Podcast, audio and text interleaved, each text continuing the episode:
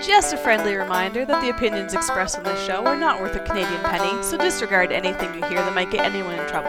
And despite some of the great ideas you may hear, don't try them at home. Go to a friend's house instead. It's time to get a gun. That's what I've been thinking. Well, I could afford one. And if I did just a little less drinking, time to put something between me and the sun. When the talking is over, it's time to get a gun. Hi everyone, Slamfire Radio, episode 540 for January 17th, 2024. I'm one of your hosts, Adriel. I'm another host, Kyle. And I'm another one, Trevor. Returning from the grave, Trevor is back. Okay, the grave. Let me thank you. Let me get early retirement. I never retired. I didn't die. I shot a match on the weekend, right? No, it's actually not a surprise that I shot a match, but one of the guys in a group chat that I'm in with some of the Nova Scotia IPSC people, he's like, welcome back out of retirement.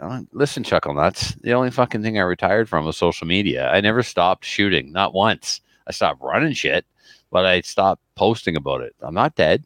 I'm just not online. It's true. You can live and do things without posting about them. It's true. It's true. I don't believe it. I had breakfast this morning. I'm the only person who saw it.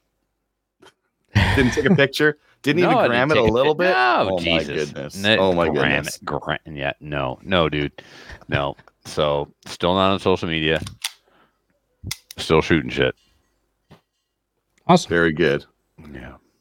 Well, why don't you start us off with what you did in guns? You've got probably some stuff to talk about, right? Sure. So, most recently was getting down to Nova Scotia to hang out with the captain. And the usual suspects down there that I shoot IPSC matches with. Unfortunately, last year, so yeah, if I'm being honest, last year I did not shoot indoors. We used to shoot one match per month all year, both indoor and outdoor. And then my outdoor hobbies obviously changed a little bit while studying, and then they kind of stayed not as active outdoor as I was, but indoor. Captain Andy and I used to shoot one indoor match in Dartmouth every month at the AMA indoor range, and then his lead levels were astronomical. And it's so he took an entire year off of indoor shooting, which means I took an entire year off of indoor shooting because it's a 6-hour drive. So I make a weekend of it, right? I go down Friday night and meet Andy and Kim either at their house or at the ski hill or at somebody's dinner party. And then we get our drink on until the wee hours, spend most of the day Saturday recovering, cleaning guns while wearing pajamas. And then Sunday we get up, Casey stops in, we roll out the three of us to the indoor range, shoot the match, and then drive straight home. So if I can't make a whole weekend of it, it's kind of impractical. Yeah. I'm not taking a $200 a night hotel room to shoot a level 2 match with 150 rounds, right? So if I don't got a place to stay, I don't bother because it's just too far away. And fortunately, it's the only decent indoor match. I think to be fair, if there are any other indoor IPSC matches in Atlantic Canada, I don't know about them. And I think I would know about them. So it's a nice way to practice a different skill set and keep the rust off over the winter. So it was a little rough, not gonna lie. I went in there with zero expectations, didn't get in my way. I just let the performance roll. I fell into autopilot, but I did consciously make an effort to get a lot of A's, and boy howdy did I think the dude who won had like 90 A's and I had 117.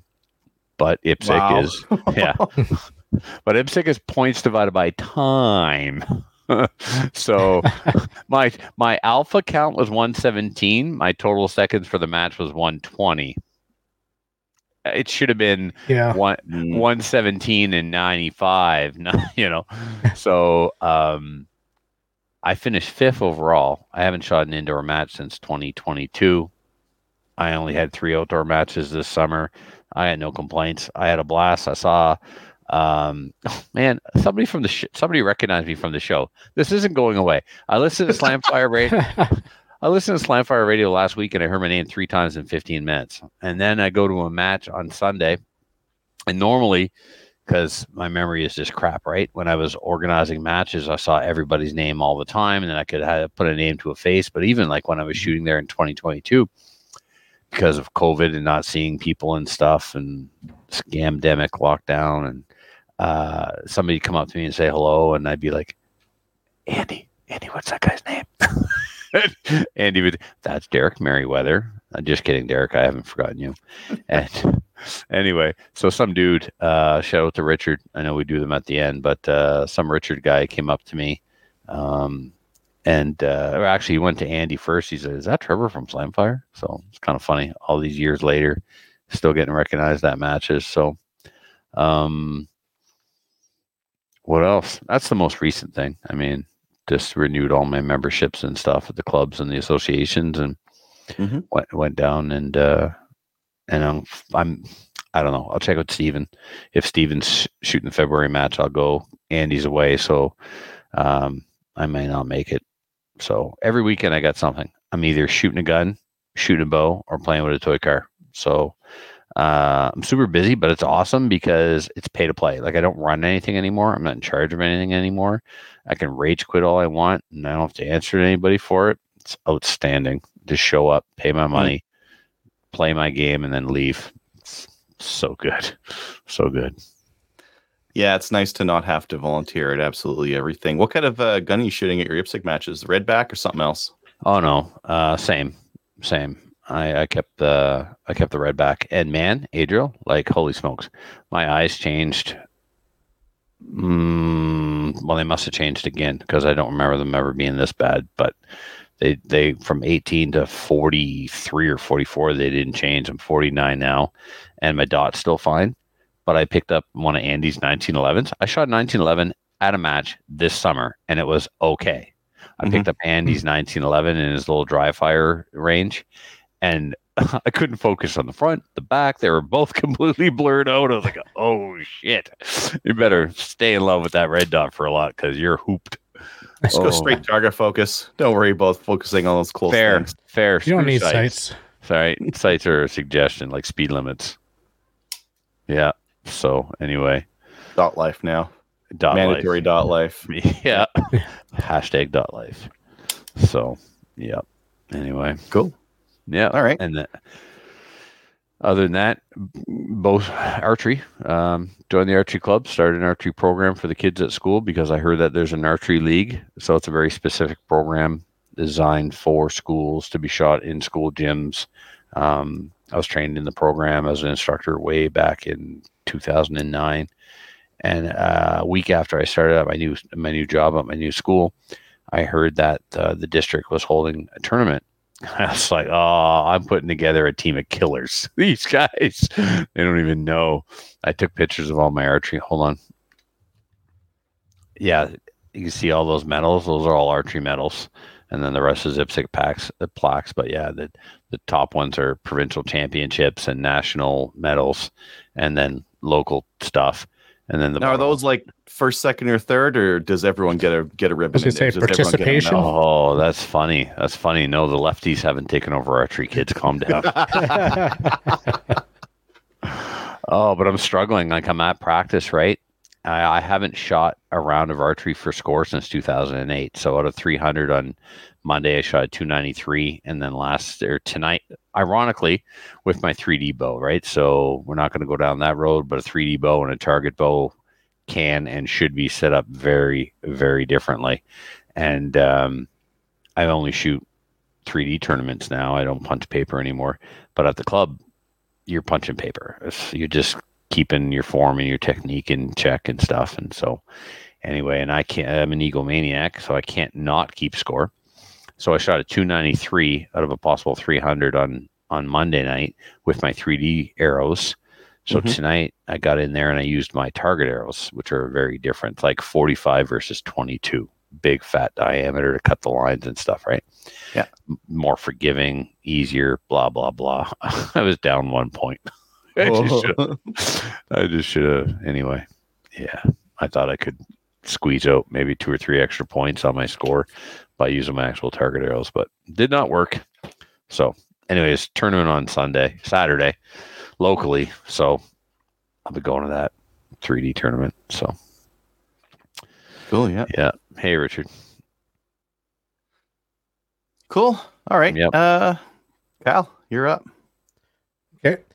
Well, Adriel and I on Thursday last week, we streamed and did some match video breakdowns, and I think it was a good time. A couple hours spent doing that. That would have been cool.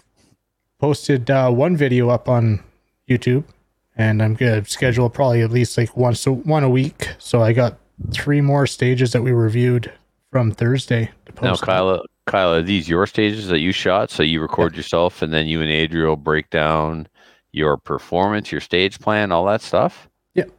So you look at it and go, this is where I shit the bed. Next time I'll do it differently. Oh, yeah. Just tearing each other apart. Yeah. I love it.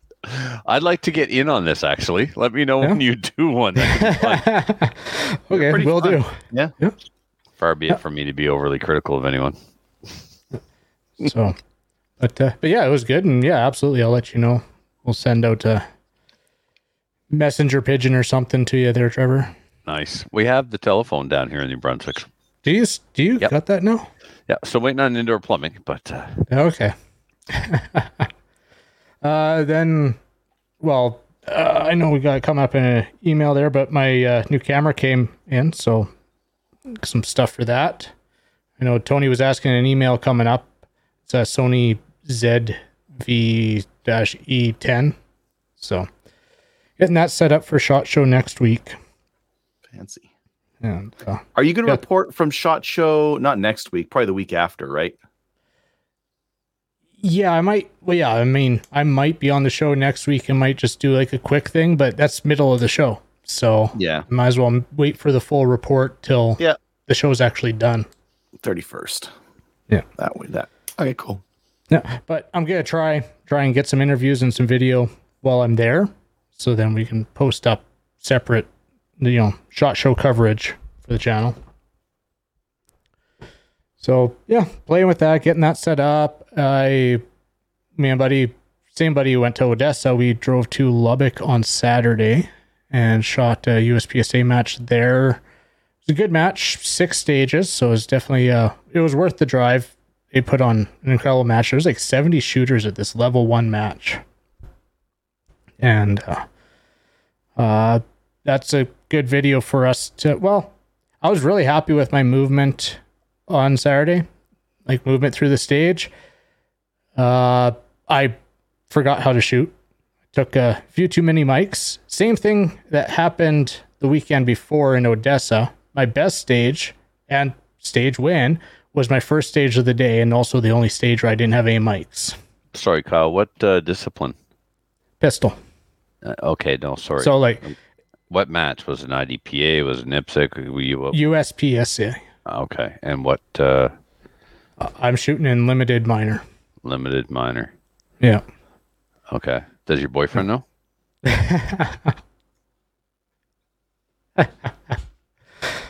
Oh, I miss you, Trevor. Never heard that said before. I don't know what to do with that. Yeah. So we were talking before, even like on Thursday night, and when we were doing the match video with Joe Farewell about my stutter stepping, my movement was a lot better on Saturday. Actually flowed through the stages smooth, but yeah, I either I'm jerking my trigger or my grip's too loose. I know on one stage, especially, I had such a bad grip grabbing my gun off a barrel that, but still fun match. Well, that identifies something to practice during dry fire. Exactly. All right. Just put it down on the table. Now in USPSA, are you allowed to quote unquote stage the gun? Like because of gamers like me and a few others around New Brunswick and Atlantic Canada, we've really started to clean up our gun ready position, where we'll literally say, okay, stage description, you get to the part firearm ready condition. Instead of just saying loaded on barrel, we'll now write it very specifically, firearm loaded on barrel with mark visible through trigger guard. Right. So which means I can no longer like prop my gun up like that, because this gun will sit like this, right? Mm. And then I come into it like this. So if you're just listening and not watching, I'm holding the gun in the air so that the muzzle and the mag well would be laying flat on the table. Yeah. And the beaver tail is just ready for me to slam my hand in, lift it off the table. So is USPSA still kind of loosey-goosey like that? Or are they very strict like the way that we're being told? No, it goes it lays flat on its side. It's not propped up. There's like usually they take a patch and they mark an X on it. And then you have to be able to see that through the trigger guard. So where are you guys with that? I don't know. It was a level one match. That wasn't... Rules are rules. They're not... Rules don't change based on the level. No, so, but they've... I haven't looked into it so deep to see if like it said. But look at it. So flat on. Right, but you won't necessarily see that in a rule book. You'll see it in the stage description put together by the master director. Yeah, they just put. I didn't see it challenged. I didn't see anyone trying to stand it up. Oh, there's no on end. Okay, well you got to be that guy then. You got to push the limits. you got to game the shit out of that, right? Like yeah, the time no. like and I would really appreciate doing that because I've done table and with my extended mag release and it's happened. I tried it. Yeah makes getting the thumb under it. There was one stage one time, Kyle, where the stage description said, so you're supposed to be playing cards, the premise of the stage, the intent. I don't give a shit about intent. This is a game. Write it so I don't screw with you. The intent of the stage was you're sitting at a table, it's a poker game, and everyone is holding cards in their hands, right? So your gun and mag were on the table, all right? So you can see my gun. I don't have a mag, but I point to the camera at my gun. So the gun's laying flat.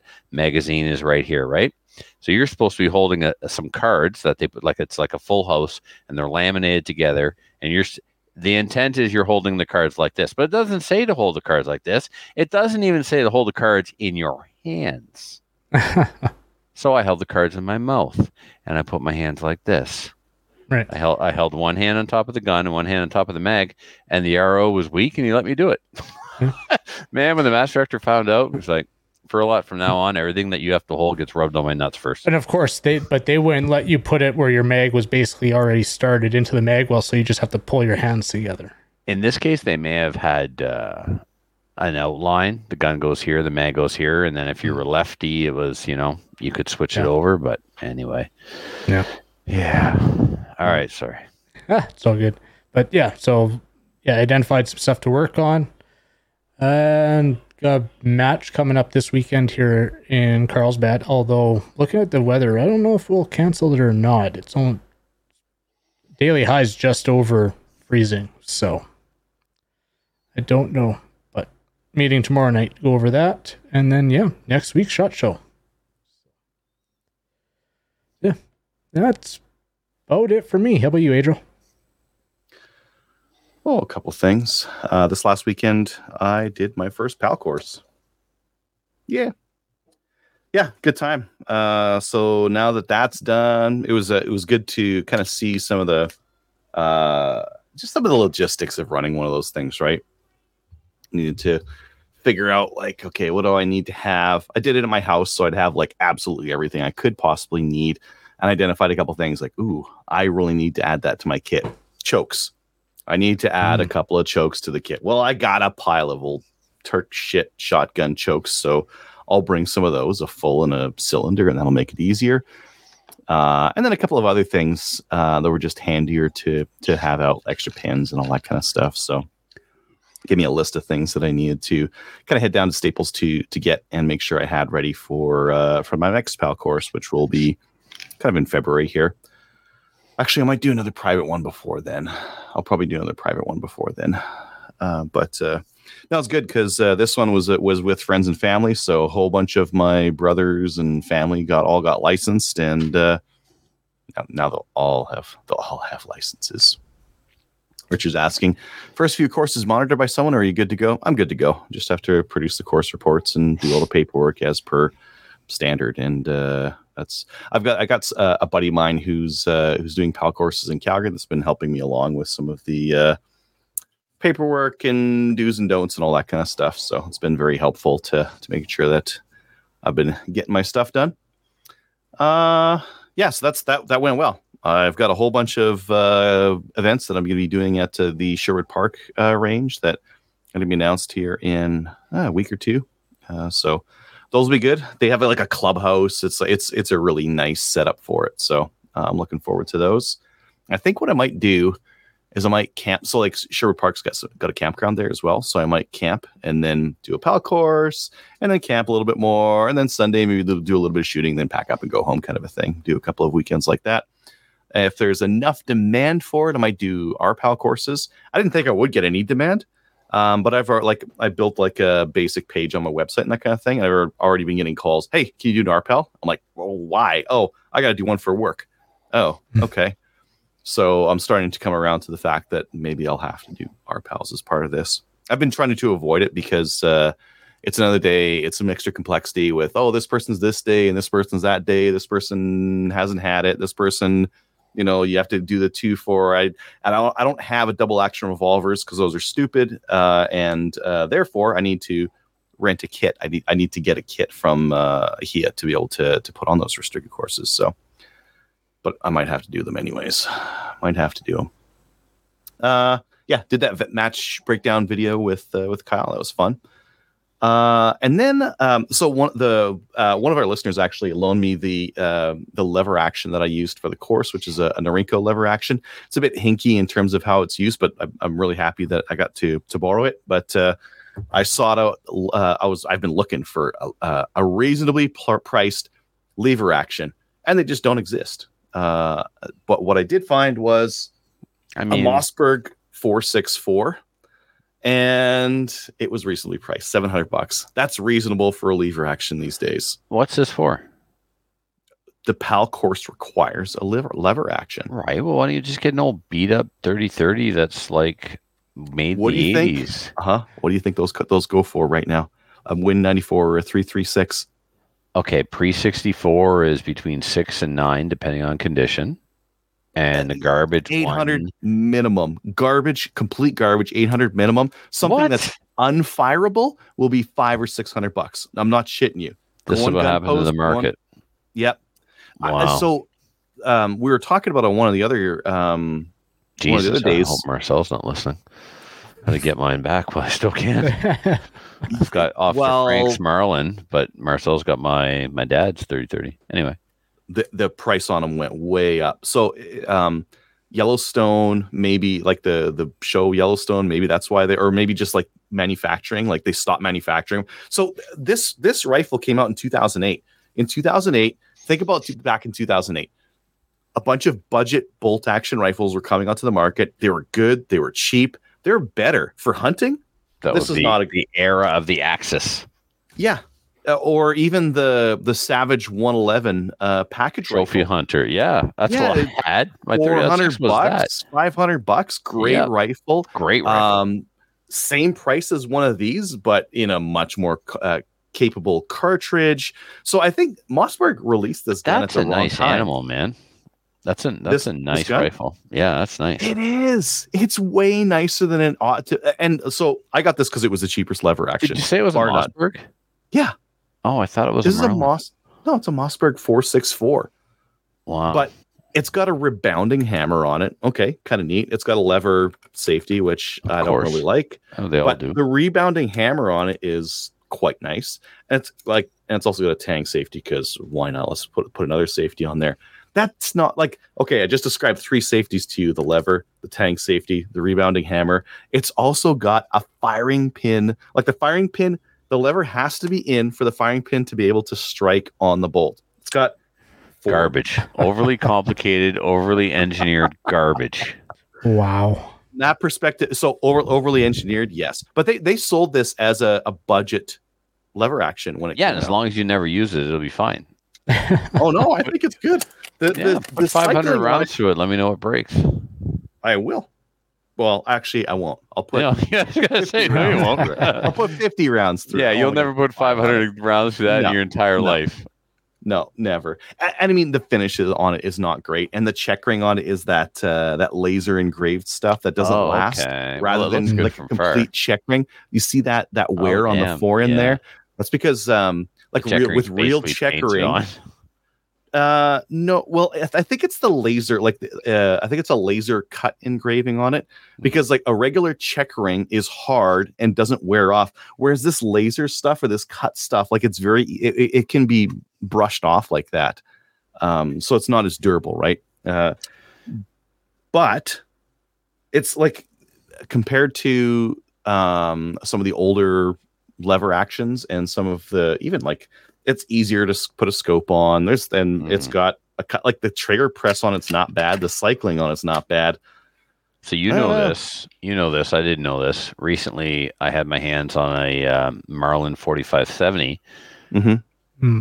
That was produced now that Ruger has them. I didn't know that they left They're no longer Remlins, and that Ruger had them.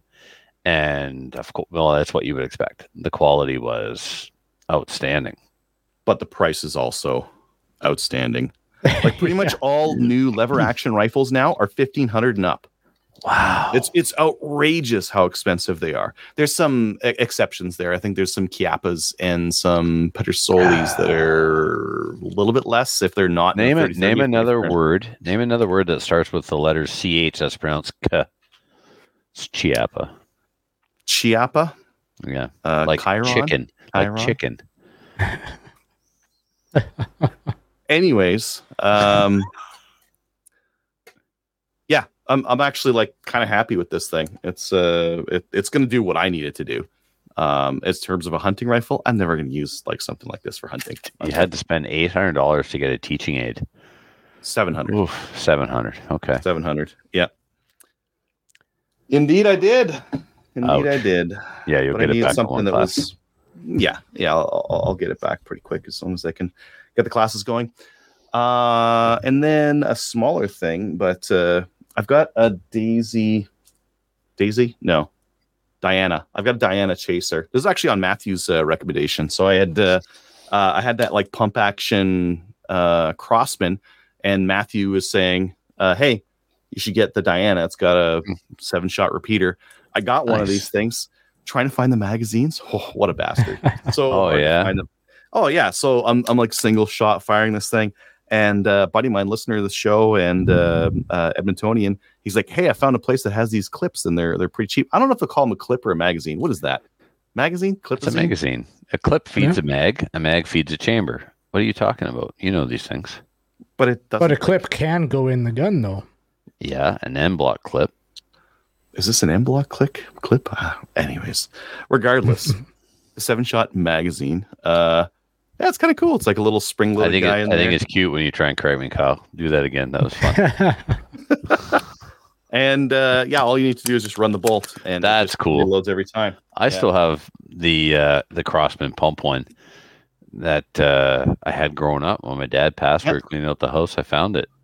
Still. Is it 177 or 22? No, 22. The big dog.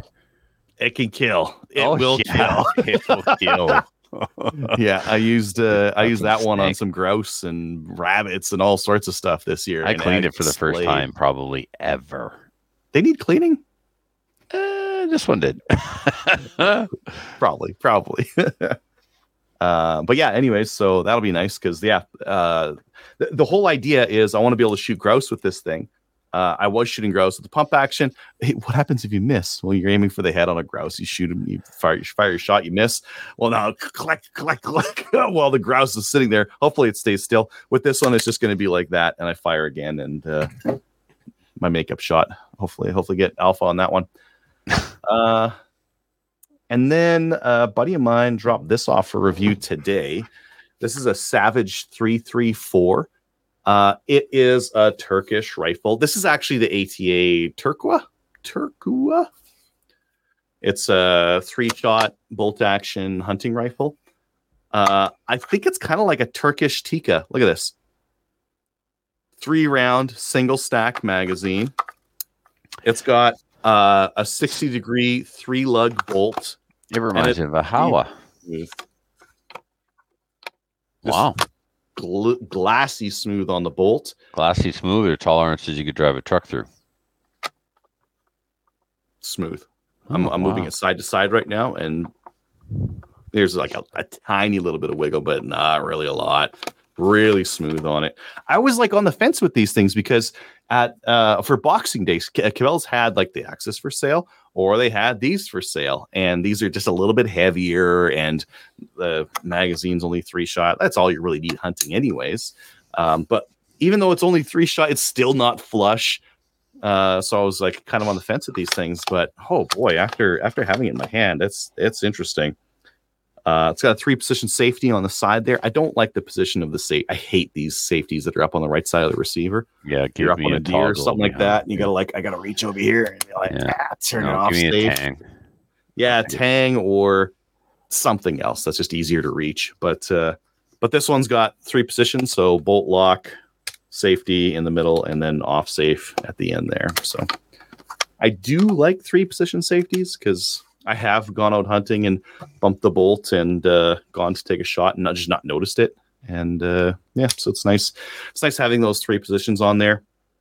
The comb of the stock is way higher than a lot of other, like a lot of budget hunting rifles. The stock goes down like a lot and the comb goes down a lot, and you're not able to get like a decent cheek weld. I still think like this one, I don't quite have my cheek on it just yet, but so it's way higher. 100 years later, they're finally putting stocks for scopes on rifles that don't have iron sights. Yeah, if like on my Savage Axis, I have to have a huge pad on it in order to run a scope, and like this scope, the Axis that didn't come with iron sights has a stock for iron sights. Yeah, or maybe like maybe they're trying to make it so that absolutely everyone can use it. Now, there's some like fat-faced mutant out there that they've designed that gun around as a minimum viable product, but this one's a lot better. I feel like fat face mutants are not the market for these guns. Stock on it feels kind of cheap, but steel sling swivels. That's a rarity these days. Wow. There's so many places cheaping out and doing like the molded in sling swivels that steel sling swivels are kind of a luxury these days.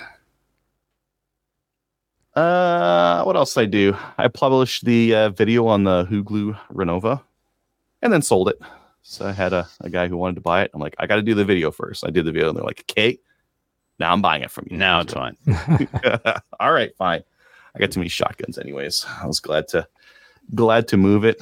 Too many of these things on the back row are 12 gauge. Got to move them out. So I think I'm going to do a range visit this weekend. I'm going to shoot the Savage 334. The Mossberg 464 and that GSG 16 up there. See if I can wear it in, see how reliable it is. And just have some fun. It's going to snow a bunch, but whatever. What do you got in the way of like tactical 12 gauges? Tactical as in like 3-gun tactical, or tactical as in like end of the world? Well, no, like a 590A1 or a... Well, nothing no, like that. Okay. Right. No, I'm not really super interested. I guess I have a couple of pumps. I got some of those Tourney and International like 870s, the Chinese 870s. I got a Savage 20 gauge pump, but I don't want it. I got a couple of semi-autos that I also don't need. Oh, yeah, I got to move. I'll tell you after the show. Sounds like you're interested in some shotguns. I'd be happy to sell some of them because I don't need this many shotguns. More of a one shotgun kind of a guy. I just need my A5. Yeah, I don't know why I keep saying this word need. Like need, you don't need any guns, period. Well, here I'll put it this way. So I need an open spot to put new guns over here. See, there always like see the guns stacked on more guns. I need some spots available. Put some more guns. Remember the formula N+1? No, I got to cycle. No? I got to move inventory. Buy and sell. Buy low, sell high. Yeah. Or just sell at the same. But now that I'm licensing people, maybe I'll sell some more. All right. I can take to get a PAL these days. 2 months, 3 months, a year. If it's soon, maybe I could sell some guns. Hey? Yeah, when the licensing is done, and you bring them into the room where they can shop. It's like the guy at the DMV who does the licenses owns the Ford dealership down the street. What the hey? I will use this to my advantage. Yeah. And give him a good deal. Yeah, that's about it for me for what I did in guns. Yeah, I'll hit the range this weekend and shoot all those things. I guess I got to go pick up some 30-30 and yeah, get some stuff ready. Upcoming events. Yeah, shit's cold, so there's not really a lot of events right now. Lower Trent Valley, ORPS, January 20th. It's coming up this weekend. Yep. Anything in the news this week? I haven't seen anything. Cold. Yeah, no real news. Let's get into new gun stuff. So new gun stuff is brought to you by Bullseye North. Need a new boomstick? Bullseye North is Canada's shooting superstore and a proud supporter of CCFR. The wide selection of guns and top trending gear for any shooter. Free shipping over $250. Some exclusions apply. And they have a flat rate of $17 under $250. Let's get over to share my screen. They have the Vortex Optics Viper rifle scope, 3-9x40 with deadhold BDC for $379 right now. That looked like a pretty good deal. And then for some of the other deals that we found, Range U Sports has the Arcan Optics EP8 at $499. That's a 34mm tube. Why is it only a 28x28? I guess that's better than a by 30? Well, That's the objective, right? Not the tube size, yeah. So that is better, because a 30mm tube, you'd never be able to do a 28.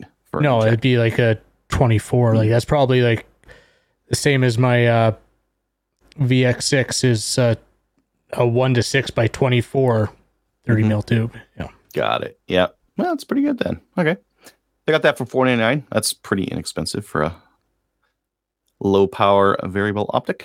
And then Marstar's got some of the Kel-Tecs restocked. So if you're looking for an RDB or a KS7 or KSG or SU-16 or Sub-2000 or any of that kind of thing, they've got those in stock, which Kel-Tec comes and goes in this country twice a year. So Some people bring it in and it's all gone. Yep. The KS7 I see here is almost half the price of the KSG. Is the KS7 a 7-round capacity? Is that why it's a one tube? It's a one tube instead of 2 tube. That's why it's half the price. Okay, interesting. It's compact, like in terms of overall length, 26.1 inches. That is, yep. But it doesn't have a collapsible stock either, so it could be shorter if they want it to be. But like, I went through this trying to build my 300 Blackout like minigun. 26 is the legal limit for like something that's got a collapsing stock, but you don't really want to go shorter than that anyways. It makes the length of pull and everything else just ridiculous on them. Are any of these any good yet? Are they all still POSs? I thought the KSGs were fine. I had a KSG. I mean, the UTAS was a piece of shit. I had one of the first 50 KSGs that came to Canada, and it's not necessarily that it wouldn't run. It was just a cheap feeling, plasticky. The manual of arms was dumb. Reloading was slow. I mean, no change there. I don't think the reloading's ever going to get faster with these. No. Now, what about like the SU-16? There was broken receivers on those for a while because, you know, it's all plastic clamshell. They feel like toys. I've heard that the breaking receivers issue is resolved. I am not willing to put $1,000 into one of these things to find that out. They don't feel like they would be able to take a lot of rounds. All right. I was a huge Kel-Tec fan in the beginning when I was young, dumb, and naive. Like I had the Sub-2000, the SU-16, all tacti-cooled. I had all the cool stuff on it. And I had the KSG. And eventually I got rid of all of them. They were all, I got rid of the KSG because it wasn't practical to use in competition. Yeah. We started to get better non-plastic guns in Canada, so I dumped the SU-16. And while shooting the Sub-2000 one day, the feed ramp, which was just a piece of molded plastic clipped onto a piece of steel tube, like fell out the mag well when I did a mag change, just cracked in half, like. So anyway, Good times. I think those are like the sub-2000s are better. I would, if I had to shoot PCC, I wouldn't be, I wouldn't mind shooting a sub-2000. I don't mind the reload and the grip. And I've seen a couple of guys that run those at 3 guns. So they're running like fairly high, like round shot counts through them. Mm-hmm. They're fine. They're staying together. That's good. They're staying together for the most part. Okay. I had the, that aluminum handguard, the Red Lion Precision one, mm-hmm. and the front sight was cool. The new Sub-2000 has a rotating handguard, so you can put an optic on it. That's right. Yeah. That's what the Red Lion gave you at the time. Yeah. Yeah. Okay. But this SU, like this would be a real cool like ranch rifle. If you wanted a ranch rifle, low shot, low round count on it, but something to shoot coyotes, chuck it in the tractor or whatever, I would totally buy one of these. They're so light. They're so lightweight. Look at this, 5.4 pounds. Try to build an AR that's that weight. That's hard. Is the Mini 14 gone? Yeah, Mini 14's gone. But that would be one of the lightest semi-automatic 223s you can buy. This is why I'm upset. The Mini 14's gone. This isn't. This folding 223 rifle. No, this one doesn't fold anymore.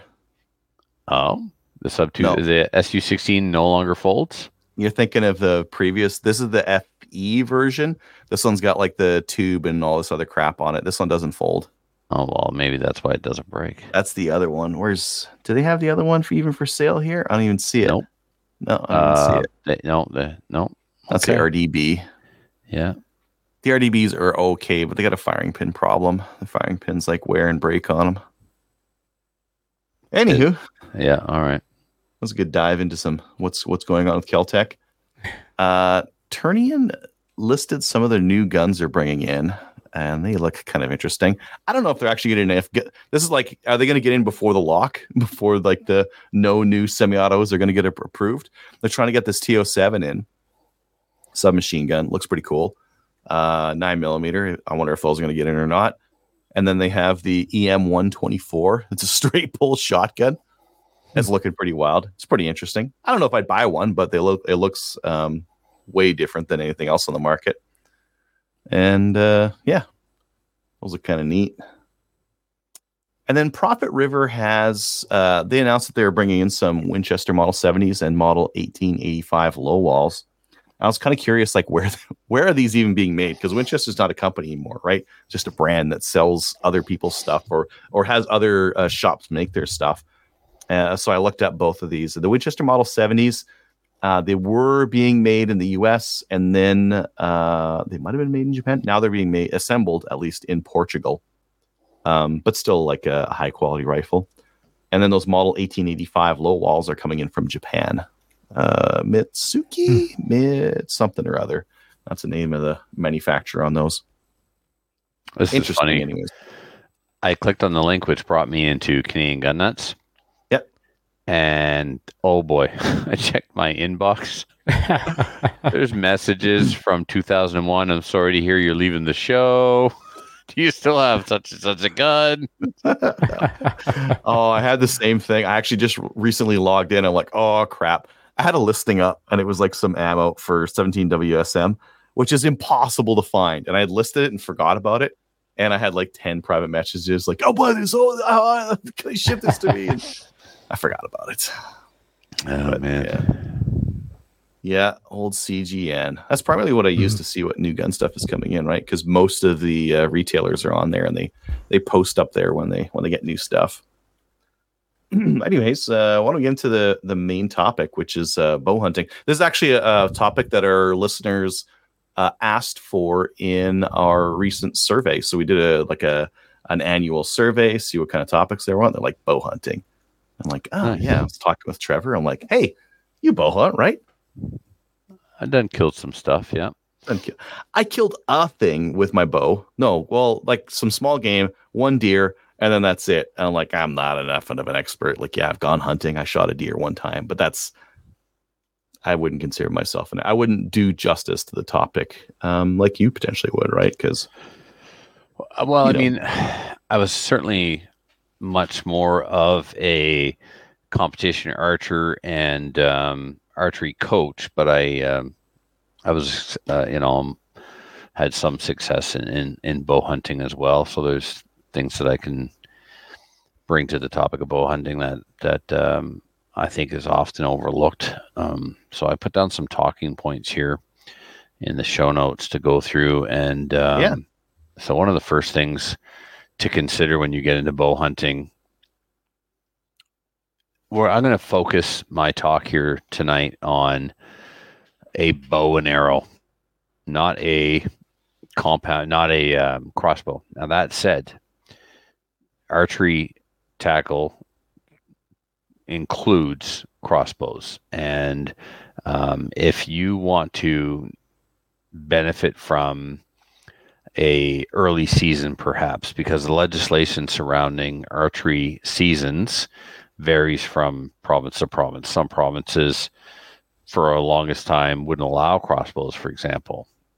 Some provinces offer an early season or an extended season for archery tackle. So if you want to use a string and an arrow to bag your big game, because it will get you into the woods, for example, in New Brunswick, 3 weeks early. You can start quite a bit earlier here in Alberta as well. Like in my area, I can hunt September 15th instead of November 1st. It's a big advantage. But Alberta, crossbow doesn't count as archery. There you go. See? So you have to be familiar. That's a great point, Heffy.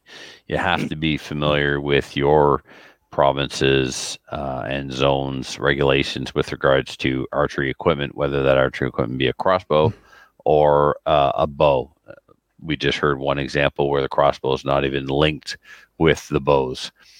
When crossbows came in New Brunswick, man, oh my God, I thought we were going to have blood in the streets because they didn't want to share the woods, right? Just like if you go back far enough, traditional archery equipment was the only thing allowed during bow season. Then compound bows came out, and you know, it's, the guys didn't want to upgrade their equipment. They didn't want to share the woods with compound bows. And it's, let's face it, a compound bow is much, much easier to master and shoot than a traditional bow. But that being said, if you want to shoot a bow and arrow at an animal and you do not have time to or access to a coach, then I don't think you should do it, because it is very easy to wound an animal with an arrow. An arrow is incredibly lethal, but only when it's done correctly and placed in the vitals. It's not a bullet. You can't shoot an arrow into an animal's shoulder. You are supposed to shoot broadside or quartering away. You have to take a hunter education course to learn about the importance of shot angles. And then you got to be able to shoot. I have a serious pet peeve when I'm at the archery club and I hear somebody say, well, that's good enough for me, I'm just a bow hunter. Look, I get it. Your margin of error on a moose is far greater than what I have when I'm trying to shoot an arrow into a spot the size of a dime from 18 meters away. I get it. But I wish the attitude was, it is far more important for me to be accurate as a bow hunter than it is as a target shooter, because if I shoot an 8, nobody cares. If I stick an arrow into the skull of a deer and the deer walks into somebody's lawn and pictures end up all over social media, you make every bow hunter around the world look bad. You feed the lefties and the anti-hunters who want to ban bow hunting because it's unethical. Bow hunting is ethical, but unfortunately, they're idiots. They're idiots with guns and they're idiots with bows. And idiots should be banned, not hunting, not bow hunting. So I cannot stress enough, if you wanted to get into bow hunting, you need to get yourself a coach. Archery equipment is not one size fits all. If you want to get into bow hunting, it's important to understand that the bow needs to be adjusted to fit your body, your draw length, your length of pull, if you will. Call it draw length in archery. And you don't sacrifice your form and your technique to fit the bow. You bring the bow to someone who's qualified to make the bow fit you so you can use proper form and technique. Okay. Hey, Trevor, can I tell a horror story? Of course, man. My first bow I bought at a garage sale for $5. Oh, you're hell right. Of a deal, horror right? story. Horror hell of a deal. Hell yeah. of a deal. So I went to Cabela's to get some parts for it. Start getting some parts for it. And the guy's like, okay, well, pull it up and show me, you know, let's at least make sure it's like long enough for you. Pull it up. He's like, you're left-handed? I'm like, no, I'm right-handed. He's like, okay, but like do this and then like pull it on left eye dominant. He's like, this isn't gonna work. You've got a right-handed bow, and it's non-adjustable because it's some old piece of crap you got at a garage sale, and yeah, it didn't work. Yeah, so that's worth talking about, and there's a couple of different philosophies. So we're not gonna. I don't want to burn up too much time with it, but archery, the purest form of archery, it should be shot with both eyes open. You should not be closing one eye like some kind of bullseye shooter. Even though you're shooting with a peep sight in the string and a sight hanging off the bow's riser, you should be shooting with both eyes open. Now, the only way you can shoot with both eyes open is if your dominant eye and your dominant hand match. So when I start off a new archer now, I determine what their dominant eye is, and I push them towards that. So let's say they're a right-handed person. That would mean they would pull the string with their right hand, hold the riser with their left hand. So if they happen to be left eye dominant, then I have them pull the bow string with their left hand and hold the riser with their right hand. And ideally, that will get them started. If they're brand new to archery, they have not developed any bad habits or had any other coaching, it won't be awkward and hard to relearn or change bad habits, right? Some people can do it. Some people can't. I started an archery program this year, and I had one student who was right-handed and left-eye dominant. There was just no way. Couldn't do it. I'm right-handed. I just learned left. I just went straight to learning left, and it was fine. Because I didn't have any habits built up. Exactly. And I would say that the predominant attitude or belief among coaches is to do it the way that you did it, Adriel, for sure. When I shoot my traditional bow, my struggle stick, a stick and a string, even though I'm cross-eye dominant, I shoot with both eyes open, and I put the bow in my left hand and the string in my right hand. And I've just been able to adapt and make it work. Am I ever going to be a world champion traditional archer? No. But I'm also never going to hunt with traditional archery. So I don't mind, I'll go to a 3D tournament. I've done it once or twice. Shooting paper targets, same thing. Both eyes open.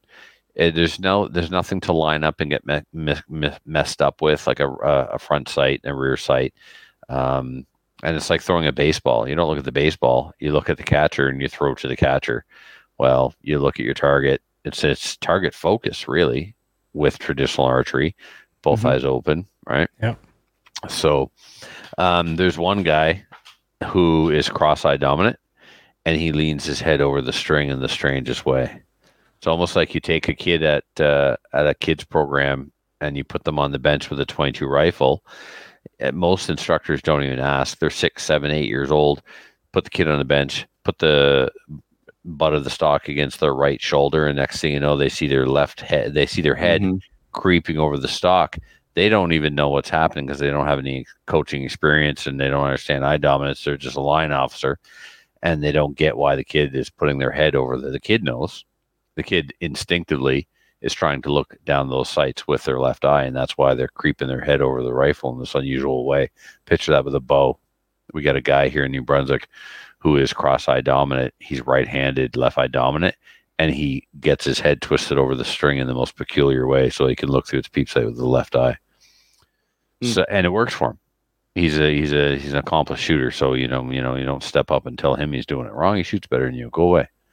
So get a coach, get the bow fitted to you, and then practice, because archery skill is a perishable skill. It's like anything else. When you develop muscle memory and technique and form, when you go away for it for too long, you have to your accuracy drops off. I, put in, I don't know, I can't tell you how many hours and how many arrows, but 8 years I took off before I went to practice on Monday, and it hurt. it hurt my ego and it hurt my back. So, but because I'm an egomaniac, I can't help it. I will say I still shot better than anybody that was there. But I'm on the line and I have to like, oh man, just, I can't help it. I see somebody who's struggling and I want to help them. They didn't ask for help, so mind your business. But what I really have a hard time with is hearing the wrong advice. People who are shooting like crap and doing it wrong and then trying to help other people and making them worse. And it's just like, oh, all right, I got to go. The blind leading the blind. Oh, yeah, man. So I spent half my practice night thinking about, am I going to offer a clinic? Because I've done clinics here before. I don't want to be that guy anymore. Anyway. Okay.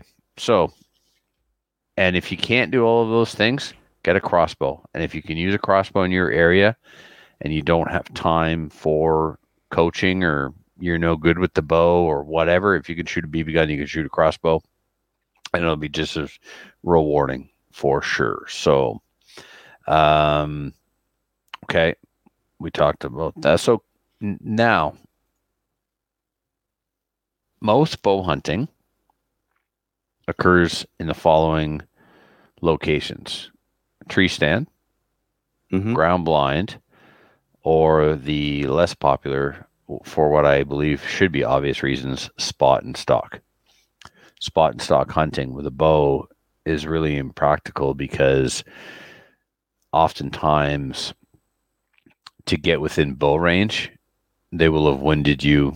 You will have spooked them with your sound and they just would walk away anyway. So yeah. It's very, is it done? Yeah, it's done all time. But it's done by incredibly serious, dedicated, borderline professional hunters. And it's a specific kind of game, right?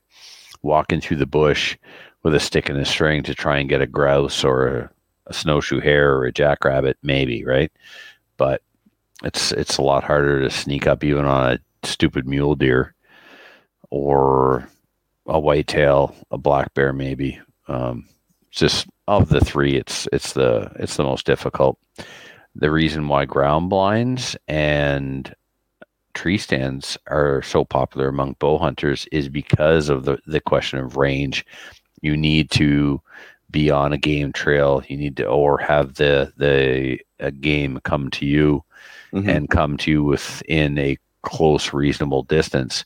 I can shoot a deer standing still, comfortable, 60 yards. But there's a lot of risk in that. A deer that's bedded, even better. But ideally, like, my comfort zone would be inside of 40 all day. But realistically, almost every animal taken out of a tree stand in North America is taken inside of 20. Well, and it's not just the distance there. It's also you have to move. So if I move a rifle, my rifle might be sitting on my lap. I cock the hammer or put the safety off and I raise it up and I fire. It's actually very little movement. If I do that with a bow, now I have to bring the bow up. I have to draw it. Yeah, well, here's me. And then fire. Right. So put the camera on me for a second. We'll imagine I'm sitting in my tree stand here. So here I am in the tree stand. I'm holding the bow up, but basically the bow is hanging on the tree next to me. So I'm sitting facing. Now, I'm facing my camera, right? But ideally, the... 90 degrees to you. 90 degrees, where you're, right? Because if you are shooting a bow, you're standing perpendicular to the target. You're not squaring off parallel with the target. You're perpendicular to it. So you're facing one way in the tree stand, but shooting 90 degrees to your left or your right. So I got to get the bow quietly off the hook, bring it around to my body. I will have already had an arrow knocked, of course. Yep. And... there's mechanical release aids. So sometimes hunters like a wrist strap release aid because it's always on them. They don't have to reach for it. They don't have to look for it. They hook that on, whatever. I still use my target release because whatever. You have it. You're used to it. Right. So then I've got to get into a shooting position, get my bow out, draw, come to anchor, come down. Like, it is a lot more work than just grabbing a rifle. That's probably on your let's face it, your rifle's across your lap. On your lap. Yeah. Right. I mean, anyway. Yeah, that's what I found shooting that deer that I finally shot that one year, is I had to wait until it was past me before I could take that shot. I couldn't do it like at broadside because it could see me. So I had to wait until it was like 5 steps beyond, and then I could draw, and then I could fire at it. And it was not a great angle. I had to almost fire directly in front of me, so it wasn't like a really nice 90 like I wanted. Yeah, you were sacrificing your form and stuff. Oh, that's the other thing. You spend all your winter standing on a shooting line inside a archery club somewhere, dressed like I am in a t-shirt and a ball cap. And then you go put on all your heavy hunting clothes, and you've never fired an arrow wearing your hunting clothes. And all of a sudden, the string hits your arm because you've got this much insulation from your big, heavy jacket, and it affects your shot, and the arrow goes over the deer, and you've lost the buck of a lifetime. You've never climbed your tree stand and fired an arrow. You've never fired an arrow sitting down. What is it? Train how you fight? That's the thing, right? Train how you fight. Well, practice how you hunt. I've gone into the woods, put up my tree stand, brought a 3D target with me, had a buddy with me. All right, stick that deer over there. Okay, and I'll stick it over there, and I'll stick it over there, and trying different angles, different shots, right? If you don't have time to do that, kids, get a crossbow. Yeah, some of the tree stands or some of the blinds that you might want to shoot out, you can't. There's not enough height. You try. Oh. There's a roof here that wasn't an issue before, and now all of a sudden my bow is hitting it. Now what the hell do I do? Archery tournament. Guys set up. So you got 10 stations, 2 animals per station. Put 1 arrow in each animal. Move to the next station. 20 animals total, right? Scores on 200. Station number 1 and 2, they stuck a ground blind on the right on the shooting line in the gym. Kind of cool, right? Yeah. Mm-hmm. Until the dude with the Olympic-style bow showed up with the, the bow is like 60 inches from tip to tip. He's got his Olympic-style stabilizers on there. He can't fit inside the ground blind. They're like, what you got that at a tournament for? Well, you would never take that hunting. You're not hunting, genius. Tournament. It's a game. Yeah. It's a game. Like, it's practice for hunting. Maybe for you, Chuckle Nuts. But this kid just needs to shoot some arrows, and he doesn't care what he's shooting at. He's out there training.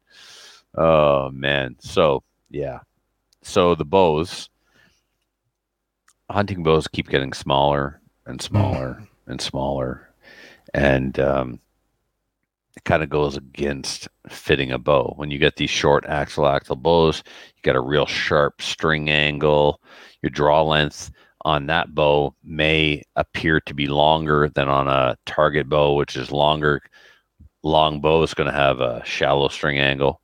A short bow is going to have a real sharp string angle. And to get the same anchor point, you got to make it longer. And anyway, hunting bows should be the easiest bow in the world to shoot, but they're in fact kind of difficult to shoot because of how they're designed. High lead off, short axle, so you can shoot from a ground blind, shoot from a tree stand, stuff like that. So the most extreme ones. I think so. I think there's still like lots of especially at the value priced end of the market, there's those are very reasonable bows. They're not extreme versions. They haven't crept in yet. The string to riser length is still pretty reasonable and all that kind of stuff. Next on the list, one of you added broadheads, expandable versus fixed blade. So what we're talking about there is a broadhead is a hunting tip that goes on your arrow, and it has cutting blades, okay? And they can either be like this one, which is mechanical, and these are quite old now, but when I got them, they were the Cadillac of mechanical broadheads. When they open... You might even say they were all the rage. Ah, you got it. That's great. Yeah, raids in the cage. I killed a black bear with one of these rage broadheads, and when I got there, the lungs were sticking out the exit hole. The lungs were on the outside of the bear. That's how big of a hole it made. It's crazy. When the blades are deployed, it's a full 2-inch length hole. So, old school broadheads. The blades were, and I'm going to try and describe this as I do it. The blades were pointed towards the end of the arrow, and on impact, they would flip over and fold towards the back of the arrow or the vanes. Mm-hmm. The problem with that is twofold. One, it takes a lot of kinetic energy out of the impact of the arrow to deploy the blades. Two, unless it was a square broadside shot, they could deflect off of the side of the animal, not deploy correctly, only half deploy, and just not be as lethal as we would want. So when this quote-unquote slip cam design came out by Rage, they didn't fold from the front of the tip to the back. The blade's orientation didn't change. It simply, the cutting edge slip cam from the front of the tip to the back and would be fully deployed before entering. By the time the back of the point entered the animal, the blades were fully deployed. And that's why you got that gaping 2-inch entry hole. They offered a 2-blade version and a 3-blade version.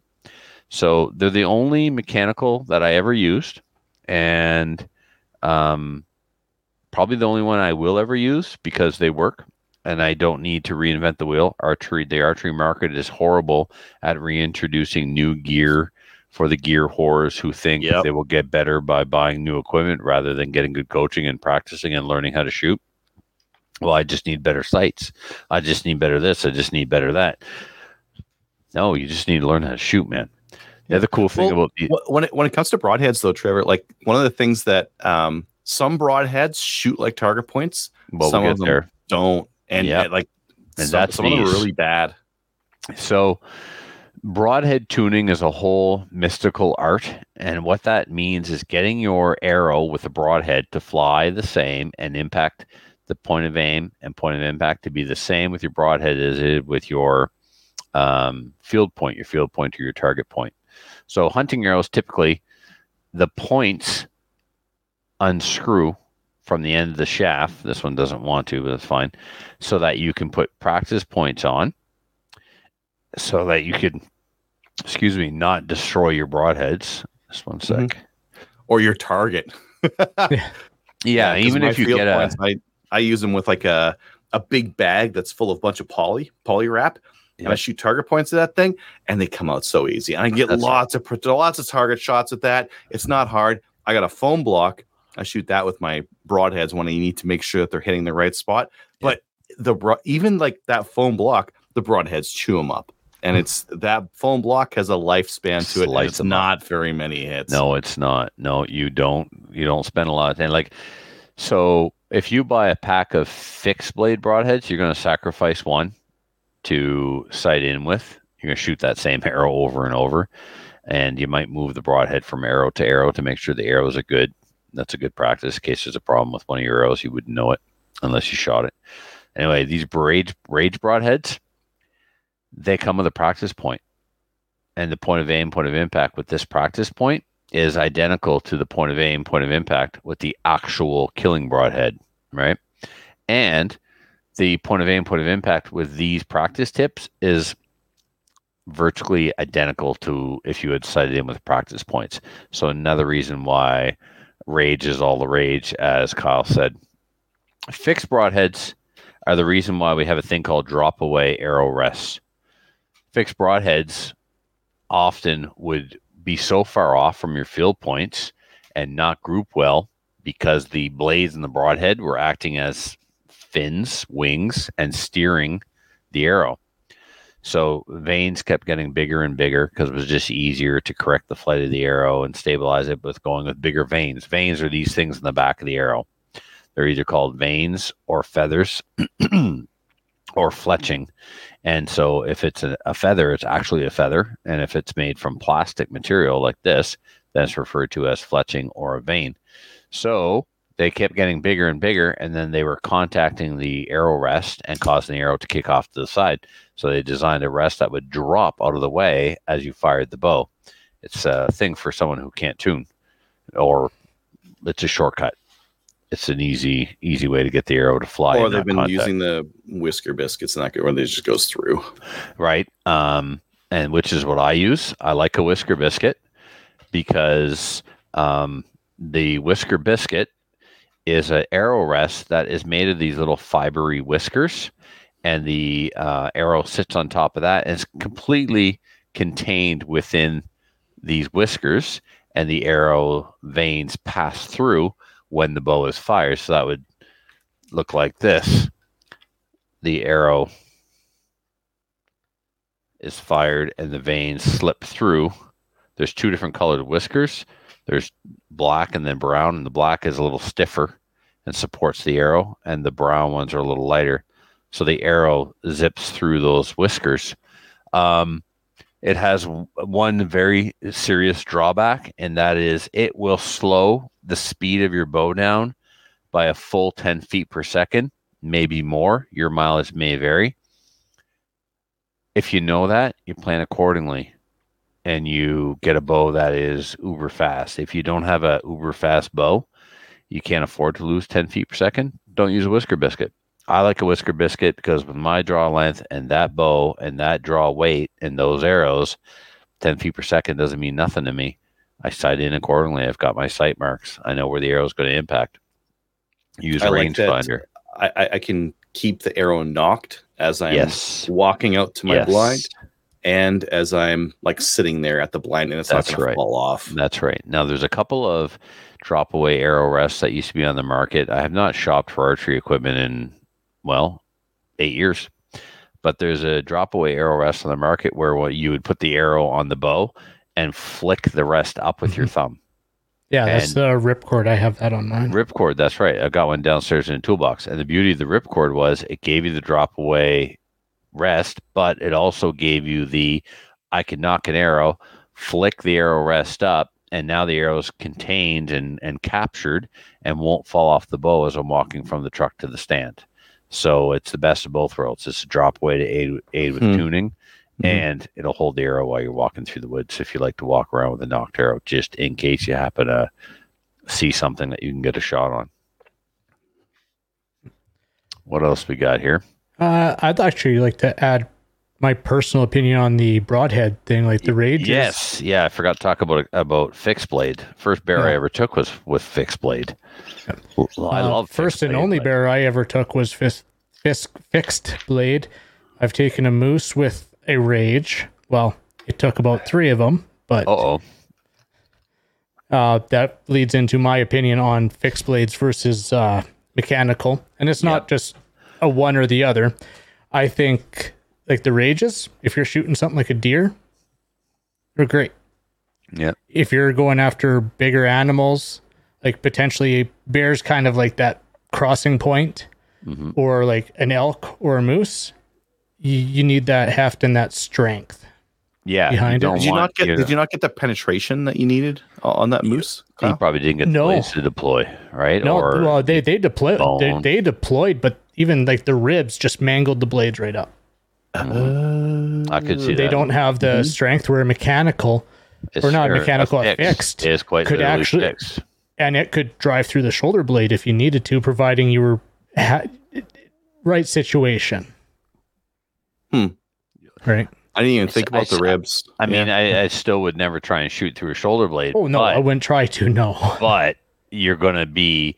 Your chances of success with a fixed blade broadhead are exponentially higher than with a mechanical blade for sure, because the blade will fail. Yeah. There was a G5 a couple of years ago that was most fixed blade broadheads, you can dismantle them and replace the blades after they've been used. So you got a fresh set of blades. So their blades are fixed, but the broadhead is made of multiple parts that you assemble, okay? Well, G5 had a completely machined unit. There was no replaceable blades, no possible way anything could break. It was super cool. It was the Montec. That's what I got. Montec. That's what I have. Yeah, and that's what I killed my second moose with, a Montec. And then just recently, I actually went to Iron Wills.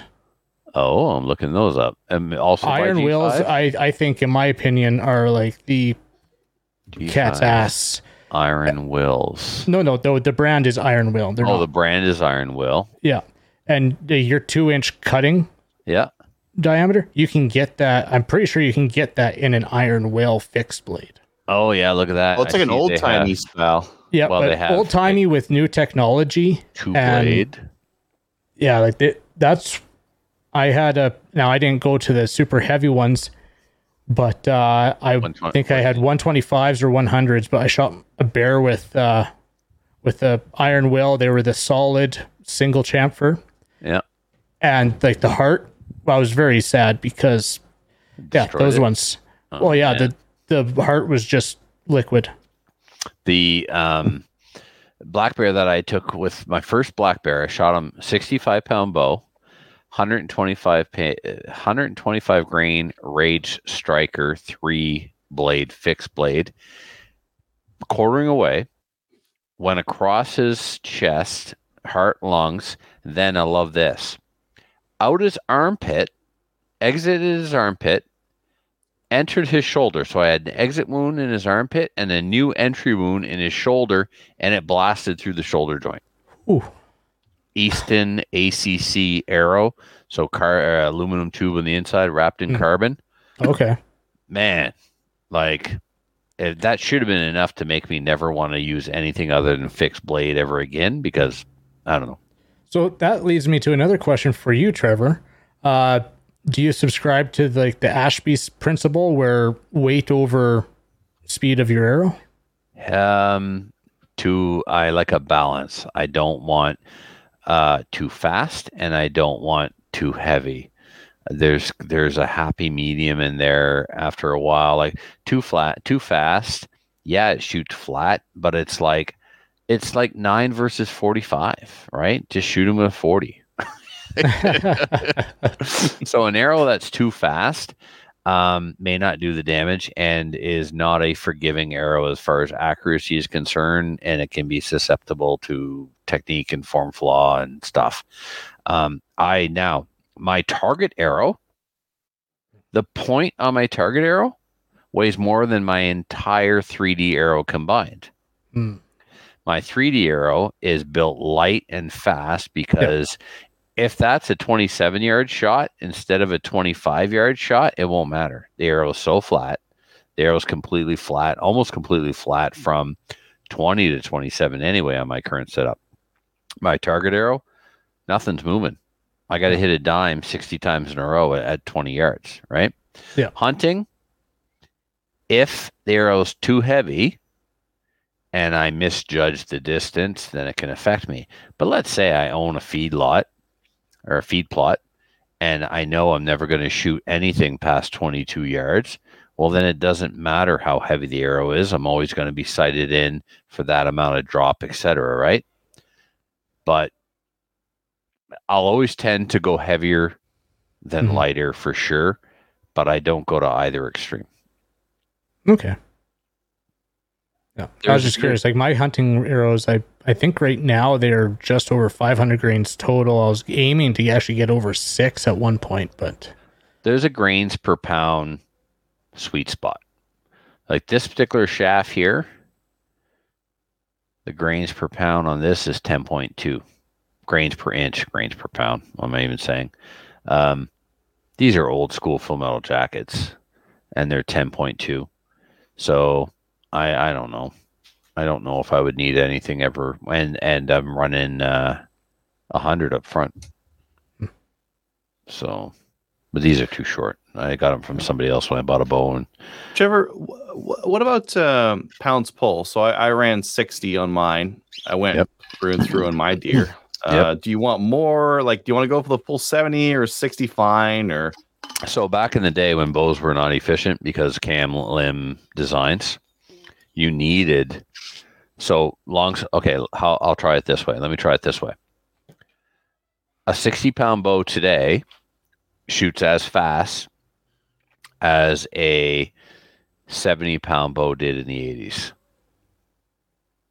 So we used to have to shoot heavier weights to get heavy arrows to get good penetration because the bows were not efficient. So now, a 60-pound bow today is as fast as a 70-pound bow was in the 80s. And unless you're going for a Cape Buffalo, like 60 pounds with the right setup is going to kill anything in North America. Now, I know Rogan. Rogan's a big bow hunter, mm-hmm. and dude either has an 80 or a 90-pound bow. If I tried to pull a 90-pound bow, I blow my arsehole right out my pants. I don't know how. Well, he's going for something different. But he does elk, but at the same time, he probably I don't know if he's just saying that or if he's probably going to have it turned down. Well, this is where I'm going. Rogan is no giant. He's like 5'6" or whatever, right? He's a brute. He's big and he's strong, but he's got these cute little hobbit arms on him. So he doesn't have a 30-inch pull. If you have a 30-inch pull, if your draw length is 30 inches, that's a hell of a lot of energy launching that shaft. And that's also a 31-inch, 32-inch arrow. You're buying full-length arrows and not cutting them. You're just putting in an insert, a point, and fletching them. Well, that's a really interesting point with the speed versus draw length. Yeah, the longer the draw length, the longer the arrow is going to be sent down range, especially if you're into the acceleration. If you're an Olympic style archer and you don't have a minimum 29.5-inch draw length, you are always going to struggle outdoors. Yeah. The boys used to have to launch arrows 90 meters with a stick and a string. So if you weren't, a 30-inch draw shooting 50 to 55 pounds and there's no let off, you're holding 55 pounds and pulling it through a clicker like a boss, right? Yeah. If you're a compound archer, you're a shooter. If you're an Olympic archer, you're an athlete. That's something to consider for the poundage too. Like I know I'm shooting 70 and I want to get an 80, but I also shooting probably like a 27-inch draw length. Yeah, but how much practice are you going to get in with an 80-pound bow? Like you can't pull that all day. No, you can't. So why do you want an 80-pound bow? Well, maybe not actually. When I was shooting moose, because I had some bad experience and equipment part of it as well. You can kill a moose with a 45-pound longbow. Yes, I know you can. Yeah. I'm not about to do it because I don't shoot my longbow near enough. Right. That I need to. So if you can do it with a 45-pound longbow. Also more forgiving on distance. Now I'm not talking about taking a 70-yard shot. Yeah. But when you're at that 40, 50 yards... 55 pounds, I don't even know if I want to take that shot. I would shoot a moose at 60 yards with a 60-pound bow and not think twice at all. Yeah. And as long as you know the drop and you go down on the pins and you can judge that distance, no problem. Oh, that aside, let's assume I can make that shot all day. The only variables that I'm concerned about is, will 60 pounds be enough to take a moose at 60 yards? Oh. With today's equipment, yeah. With my bow 7 years ago, through and through on a deer. Yeah, you're a big lad. You must have a 30-inch draw. Yeah, 30-inch, but like with just 60 pounds. I don't have a 70-pound bow. I just have 60. No, you don't need one. But cruises through the deer. Oh God, it didn't catch up and everything, just right through. Yeah.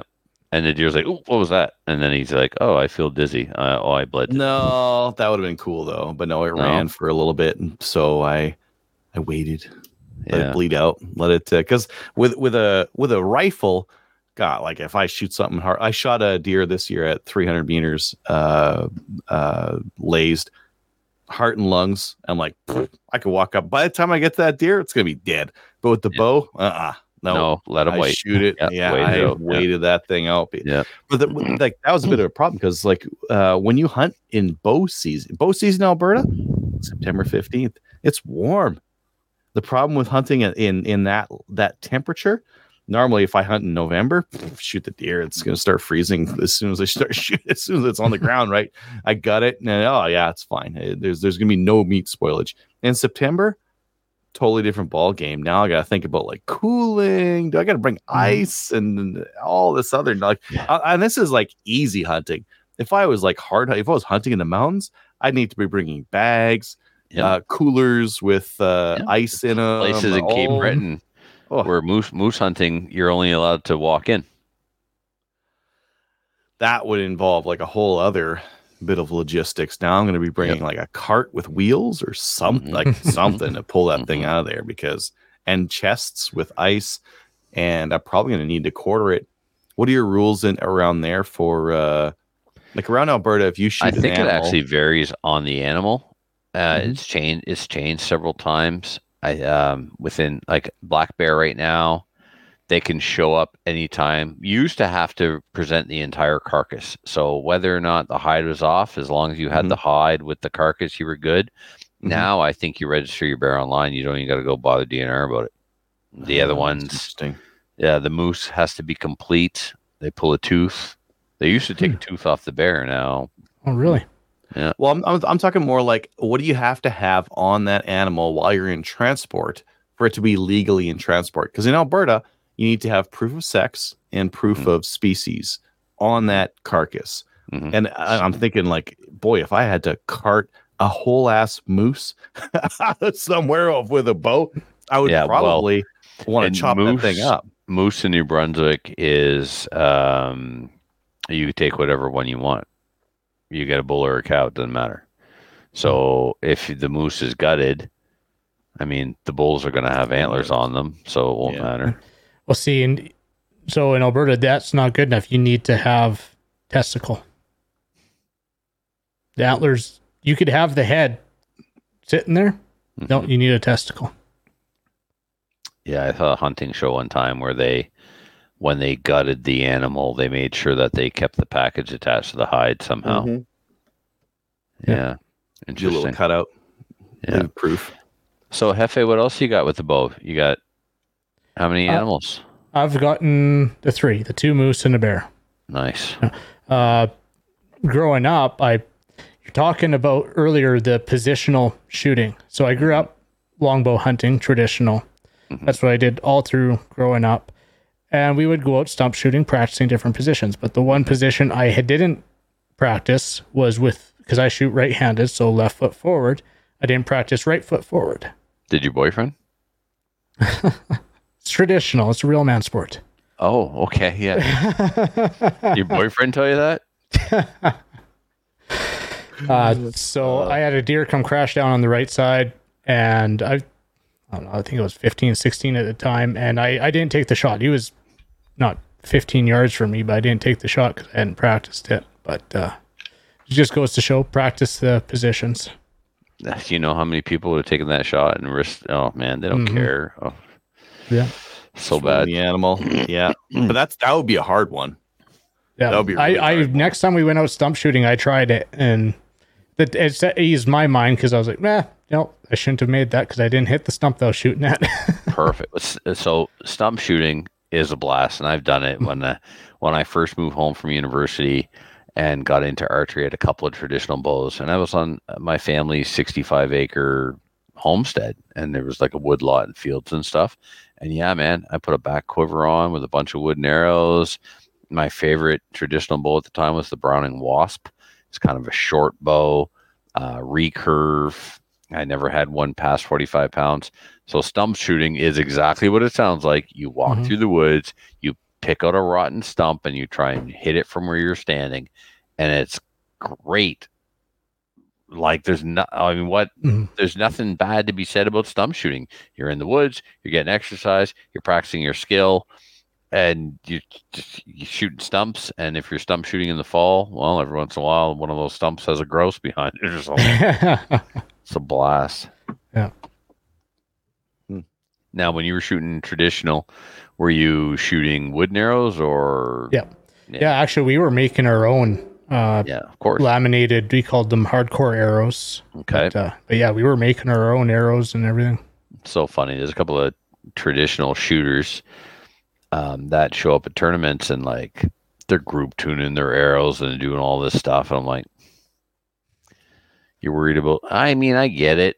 You know, there's nothing better than a group of consistent arrows, but it's like having a perfectly set of match race tires and putting them on an 85 Silverado. Our tuning consisted of a leather glove and heating up the wood to straighten it out if it got bent. There you go. Well, we did test the spline and everything for our cock feather and that, but oh yeah, especially with a wooden bow, a wooden arrow. Yeah. Shooting off a shelf. Yeah, you want your technology that I'm not even aware of. So compound. I see the recurve guys at at the range every once in a while, and they're happy just to hit their target. But like the compound guys are like punching like that. So the arrow, what has a spine? Okay, so the spine is the stiffness of the shaft and how much it flexes. Okay, think about a stick and a twig. So a twig is short. If you try and flex it, it snaps, because when something is short, it's stiff. It doesn't flex. It just breaks. Then you got a long branch, the kind your grandfather used to whip your ass with behind the barn.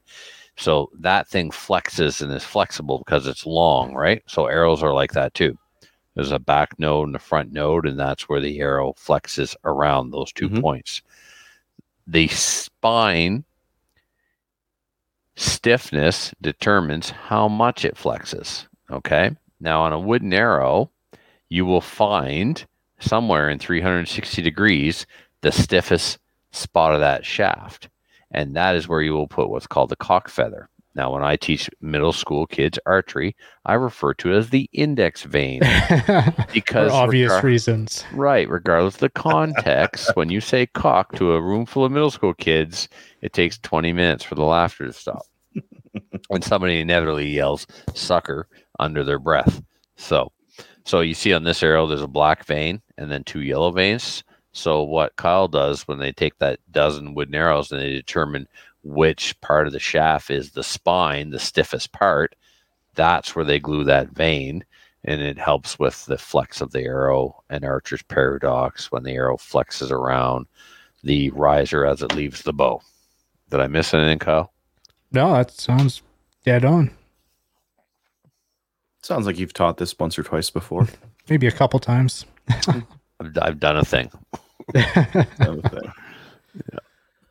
Any other things to think about when you're bow hunting? A big game, I guess. Well, you're going to get busted if you don't work the wind. If you don't, you have to take good care of your hunting clothing. You've got to make sure that you're using scent guard stuff, that you're washing the scent-free soap stuff. You're keeping your hunting clothing in a scent-free bag, so it, you know, all that stuff. You cannot be fanatical enough about not getting winded, because they're coming to you. And if they smell you, they ain't coming. Now, the exception to this is, I can't speak for all other regions of Canada, but spring, black bear in New Brunswick, they don't care that they smell you. They don't care that they see you. They're going to eat you. They don't care. They're a bear. You're not. I mean, you can spook them away super easy. Don't get me wrong. I don't think anyone's ever been killed by a black bear in New Brunswick bow hunting. But like when I start setting up my baits and stuff, I wear the same T-shirt all the time. I want to sweat in it, and then I actually throw it up in the tree stand so that they recognize my smell and it doesn't bother them. Right? Habituate them to it. Exactly. Deer, not so much. Deer, not so much. So interesting. Yeah. People will set their ground, their tree stand up so that the wind is in their face. The deer is coming in from the north. They sit so that the wind is blowing from the north and it's blowing their scent away from the deer trail. Like they take that stuff super, super seriously. Yeah, when you can. Sometimes the deer show up from the angle you didn't think they would show up from, and you just got to deal with it. That's when you got to make sure that you are scent free. Yeah. So. Cool. All right. That's all I got. Why don't we get on to listener feedback? On Facebook, we've kind of been getting into it. Norse Warrior was saying they got those G5s as well. They got a 29-inch pull bow at 50 pounds. White Raven Archery.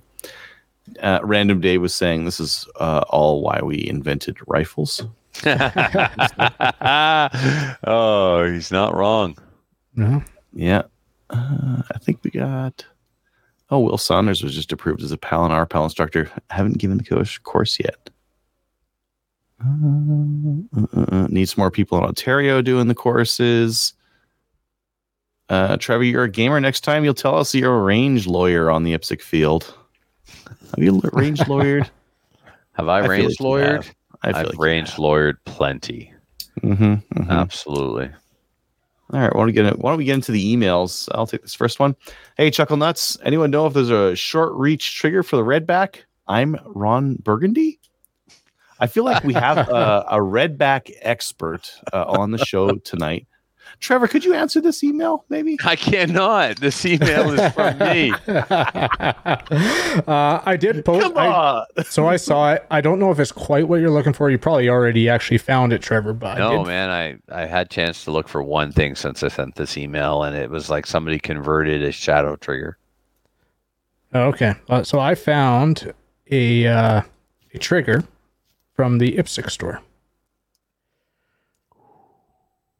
And it's a whole new shoe and spring and everything. For the Phoenix. Yes. Ooh, buddy. And it's got the after travel screw, allows for shorter press and reset. And it was €100 though. It was the shape of the ultimate trigger was developed with the help of biomechanical engineers and physicians for the best possible ergonomics, performance, and perfect functioning of your trigger with the Phoenix platform. So, I mean, I used to complain about having short little hobbit thumbs, right? Which would make certain controls a challenge to reach on guns like mag releases and stuff. It's like on this gun, for example, watch what I've got to do with my grip to get to the mag release. Every time. Yeah. It kind of slows things down a little bit. Yeah. With my 1911s and 2011s, I was able to put extended magazine releases on there, and it wasn't so dramatic. It happens automatically in the blink of an eye when I change a mag. I've never fumbled a mag change that I can remember, so getting it done. But the length of pull, man, like I just barely get my finger around it, and you know, a double action trigger pull can be a little sketchy anyway for your first shot. When your finger's not in the ideal location for a proper trigger press, to it just makes everything so much worse. Pulling it to the side instead of you got it. Back. So if your support hand is not 100% perfect, you can yank that first shot. So if I've got a more appropriate reach of pull, and my first shot isn't quite, I can just hammer it. Right, then I'll continue to get 117 alphas, but maybe I'll shave some time off. Don't get me wrong. My stage plans and being fat and old is what messed up my time more than, you know, that double action. But anyway, I know that the gun could be better, and so it's in my head. Yeah. So interesting. Well, yeah, if you want to pop that link in somewhere, Kyle, that'd be amazing. I will pull the trigger on that. What you did there. I see it. Yeah. Awesome. €100. So that's like 240 Canadian. Just, yeah. Gold bullion. I think. Kyle, you're the man. Thank you, dude. Yeah, no problem. That's exciting. Kyle, did you want to take this next one? Sure. Good evening. I've been trying to find out how to get a Project Maple Seed event hosted at my local gun range. I'm on the events committee for the club and have been tasked with getting the information required so we can organize a Project Maple Seed event for our club. I've been to the Maple Seed website and couldn't find any information on how a club can host a Maple Seed event or get personnel qualified to instruct a Maple Seed event. I submitted an online forum request for information at the end of November and have not heard back. Listening to your podcast weekly and watching your YouTube videos, I recall Kelly and Adriel are both involved with Maple Seed, and I'm hoping that they can point me in the right direction or a contact person to help us host a Maple Seed. Side note, I love the podcast. Slamfire has motivated my interest in competing. Last year, I started the club level 22 precision rifle competitions, and I'm planning to continue that this year and compete in trap as well. Love the content and look forward to it every week. Many thanks, John. So, John, that means that one of us doesn't have our shit together. So email the show, slamfireradio@gmail.com. And we will, with your club name and location, and we will find the relevant shoot boss and forward it to them. And reprimand them. Well, reprimanding of some kind. Yeah, in the middle there. Yeah. But like, just to be fair, Maple Seed gets lots of emails about lots of things. So yeah, we definitely want to get your club in there. The long and short about why we don't have any information on hosting is that, an appropriate bay. We have a hosting agreement sheet that has like all the information you need on it. And that's just what we need to send over. So we can make it easy. This is the right time to reach out to us because this is the time when we're scheduling events. So email us at slamfireradio@gmail.com. We'll get it to the right person, and we'll make sure that you get that event for next year. I will take the next one here, and it is doesn't say who it's from. Probably at the end. It's James. Started my trip December 15th, driving the truck to Revelstoke, BC to go snowmobiling, and decided to take the long way through the USA. Brought my oldest Ginger Snap River. Okay, that's who it is. We left from New Brunswick and drove 21 hours and got to Anderson, Indiana. Stayed there the night, the next day, and then started driving through Indianapolis, St. Louis, and crossed the Mississippi River to Missouri. And we decided to stop at a Cabela's for a break. My kind of place, AR-15 everywhere. Small AR, mid-size AR, precision AR, in every flavor, every setup you could think of. Not to mention the little baby handguns in every color and shape. Such a nice place. America, fuck yeah. How about a canoe full of PMags as a stocking stuffer? Hell yeah. What about $11.95 each? Take my credit card. Adriel, Mo, and Kelly, you can all have one in your stocking. Ariel. And not only like Ariel, but Ariel isn't like an Ariel clay. Kyle, you can go insert a slur here because you can go to your local Cabela's and help yourself. I believe that was Kyle. You can eat a dick. Something like that. Yeah, I'm sure. Yeah. We went to the cache and a local gangbanger was behind 50 rounds and a magazine. He looked at us. We looked at him. I looked at the cashier. We all looked at each other. I was glad to leave. We made it to Southside, Kansas City, stayed the night, and then went for a drive. So I wear the Kansas City Chiefs, play with the Royals, two different stadiums, and then drove through Kansas City, which is what a rundown city. Quite surprising. Then kept on driving, continuing driving, made it all the way to Denver, Colorado. Nice place. I was looking for some snow, but there was none. Drove to Marriott in Denver for the night. Next morning, went to a couple tack shops. Gears in this part of town. I think there's some French English like mixing in here. Yep. And this part there was a lot of Mexicans. We drove up and went through Vail, Colorado. What an overpriced price. Moab in Utah, very nice. Continued on. I might skip a little bit of this. As I looked in the office, she has a friend, and her friends look homeless, and they're doing drugs. Cocaine, it's a very powerful drug. Oh, well, God bless your heart thinking that they're on cocaine. that's a rich man's drug. They're on fentanyl. Right. That's right. Maybe they're on trank. Maybe they're on trank, but otherwise fentanyl. She gave us a room and we spent the night.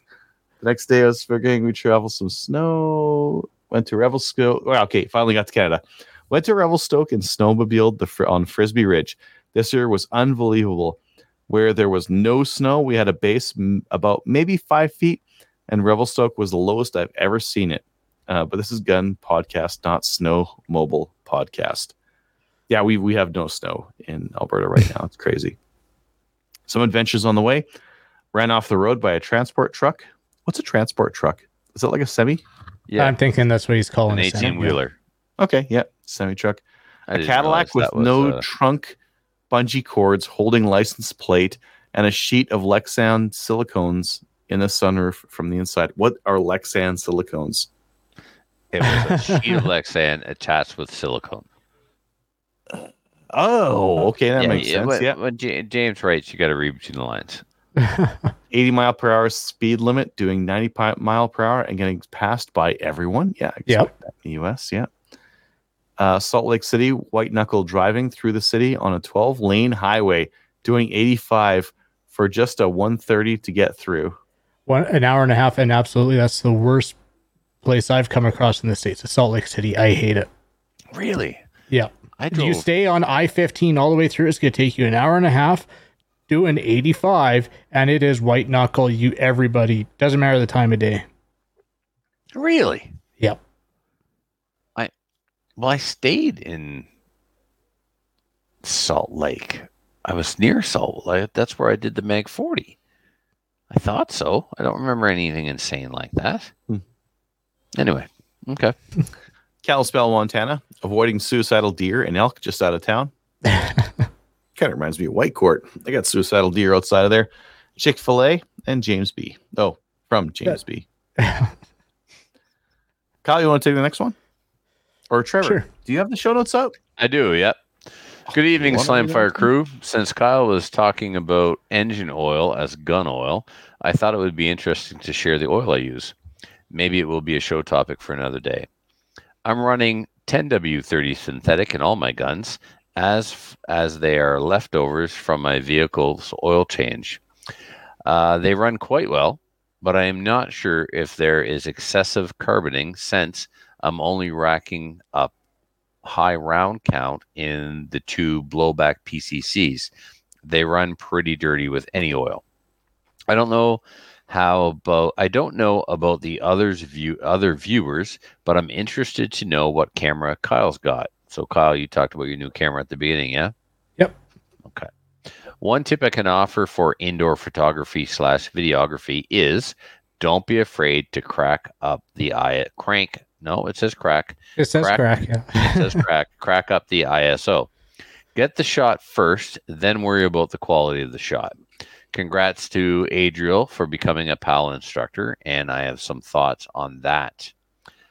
On the paperwork side, when I took my PAL, the instructor wrote the info down on a whiteboard and had us students fill in the majority of the course report, including the section B and all the dates. I believe that can help the overall workflow. When I did my RPAL with Dave, he only asked us to fill in Section A about the students. A business suggestion. I would also love to see if an alliance is formed between you and Dave. I have a name for it too. The Wild Rose Firearms Education Alliance. To provide excellent and passion-driven PAL courses for people across the Wild Rose country. I think it can increase traffic to both of you and help people who live in Calgary, but goes to school in Edmonton, for example. Last but not least, I found Adriel's favorite hinge action. This bullshit term there. Hinge action. Who calls it a hinge action? Right, break action. This was sniped from the Alberta Hunter course in AHEIA. Yeah, AHEIA. All right, add that to your Tony's 2024 extended goal as well. Go hunt. Best regards, Tony of Calgary, Alberta. So we're still not editing emails before we put them in, eh? Just throw them in verbatim. There. Just read them as they're written. Okay. Sometimes it's me. Sometimes it's them. We'll never know. Unless you say the listeners assume it was them. Yeah. Right. Okay. That's the key. Always blame the person who wrote the email. Never say it's your fault. Mm. Oh, that's weird. It's written weird. That's why I mispronounced that word. Yeah. Some people have been listening to me yammer on since Canadian Reload Radio. Trust me. And they know it's me. A lot. We did a recent survey, and a lot of people have been listening for that long. Nice. Yeah. This next one. How is it that Trevor is so grumpy and yet so dreamy? Signed, Trevor. Actually, random Dave. I don't know, Dave.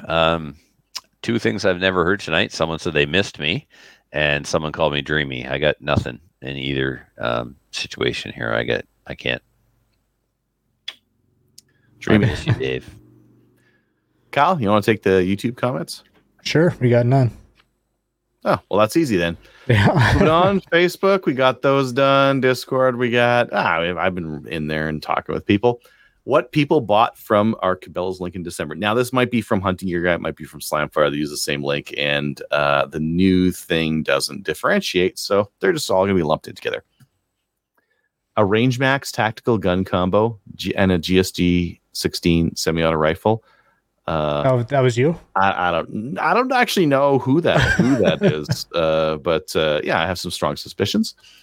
Barnes match burner bullets, redhead plaid flannel pants, and a Lyman turbo cleaning medium. Also, I don't know who might have bought that, but one of our listeners probably. And then the next person bought a whole bunch of stuff. A Real Avid Smart Mat, Cabela's Utility Bag, Life Straw, Cap, Range Max 3-Gun Case, Outdoor Edge Eating Utensil. I don't know what that is. Is that chopsticks? Is that a fork? Is it a spork? I'm curious. A heated seat, Walker Razors E-Muffs. They were down to $45 at one point. Really? That's a damn good price. Usually like $50. Okay. Like, yeah. I was going to say, that's like half off, man. Mm-hmm. Mm-hmm. Gerber guide and saw combo. That was all one order, I think, if my math is correct. Next person, Rio Slugs, 3-Gun Case, Master Lock, Key Lock 3-Pack. That is the wrong purchase. You should have purchased the combo locks, the combo trigger locks off Amazon, not the key to like. Because if you get to the range, you're like, oh, my key is on my other keychain. I brought the wife's car out. Well, you're screwed. Now you got to chop them or get in there with a screwdriver and mess up your trigger guard or whatever. Or as a combo locks work everywhere. And the last person was a Blackout Hunter Carbon Arrows 12-pack. This is a gun show. We don't appreciate your purchase on our gun show. Those aren't bad arrows, man. 12-pack too. That'll last a while. Oh, you know it won't. You always got to buy them by the dozen. Yeah, I've got the dozen I bought 10 years ago, maybe more, That PAL, so that PAL course, I looked. I was adding my paperwork to one of my office boxes, kind of thing, and I had all my gun stuff in one spot. My card from when I originally took my PAL course. 2003 January 13th, which is 20 years to the day when I taught my first course, which was not on purpose. Kind of interesting anyways. Very funny. We have an affiliate link on the side of our website that links to Cabela's and Brownells. If you use that to purchase stuff, we'll talk about your purchases once per month, and we get a kickback from it as well. Ridiculous. Which can be good or can be small. It depends. Thanks to our supporters on Patreon and Player. If you'd like to support us, head on over to there. Otherwise, email. Are we on OnlyFans yet? I was, and I got kicked off. For what? Violent content? I'm not sure. If I was getting slapped or if I was slapping someone, it'd be fine. Like, yeah, right? You're shoving a cucumber up your ass. No problem. No problem. Weird. The world's a weird place. Can I upload hunting videos to YouTube, or is that a hard no now too? Oh, no, yeah, you can. Okay, yeah. Just wondering. It's meat eaters. All of them are doing it. Okay, they put their latest seasons on YouTube. So I'll find the video where I smoked that bear. Chewing, literally eating a beaver, and I smoked him while he was on his back legs, and then the lungs through the hole. I'll find that video and post it. Very good, very good, love it. Shout outs, recommendations, Trevor. Just to the squad that I was with on Sunday in Dartmouth at the IPSC match, and Richard, who recognized me from the show. That was really neat, and he was a cool guy. So. Yeah, shout out to Richard and my squad mates. Cool. Kyle? Shout out to the Lubbock crew for putting on a good match on Saturday, and do another shout out for Kevin for driving. Awesome. I got a shout out to Steven for loaning me the 334 and for finding the chain bags, because I could not find these anywhere in Canada. So kudos to finding those. Finally, join our Discord server. Watch us on Facebook, YouTube, and Player. Join the CCFR, and we'll see you next week. Later, next week. Bye, everybody.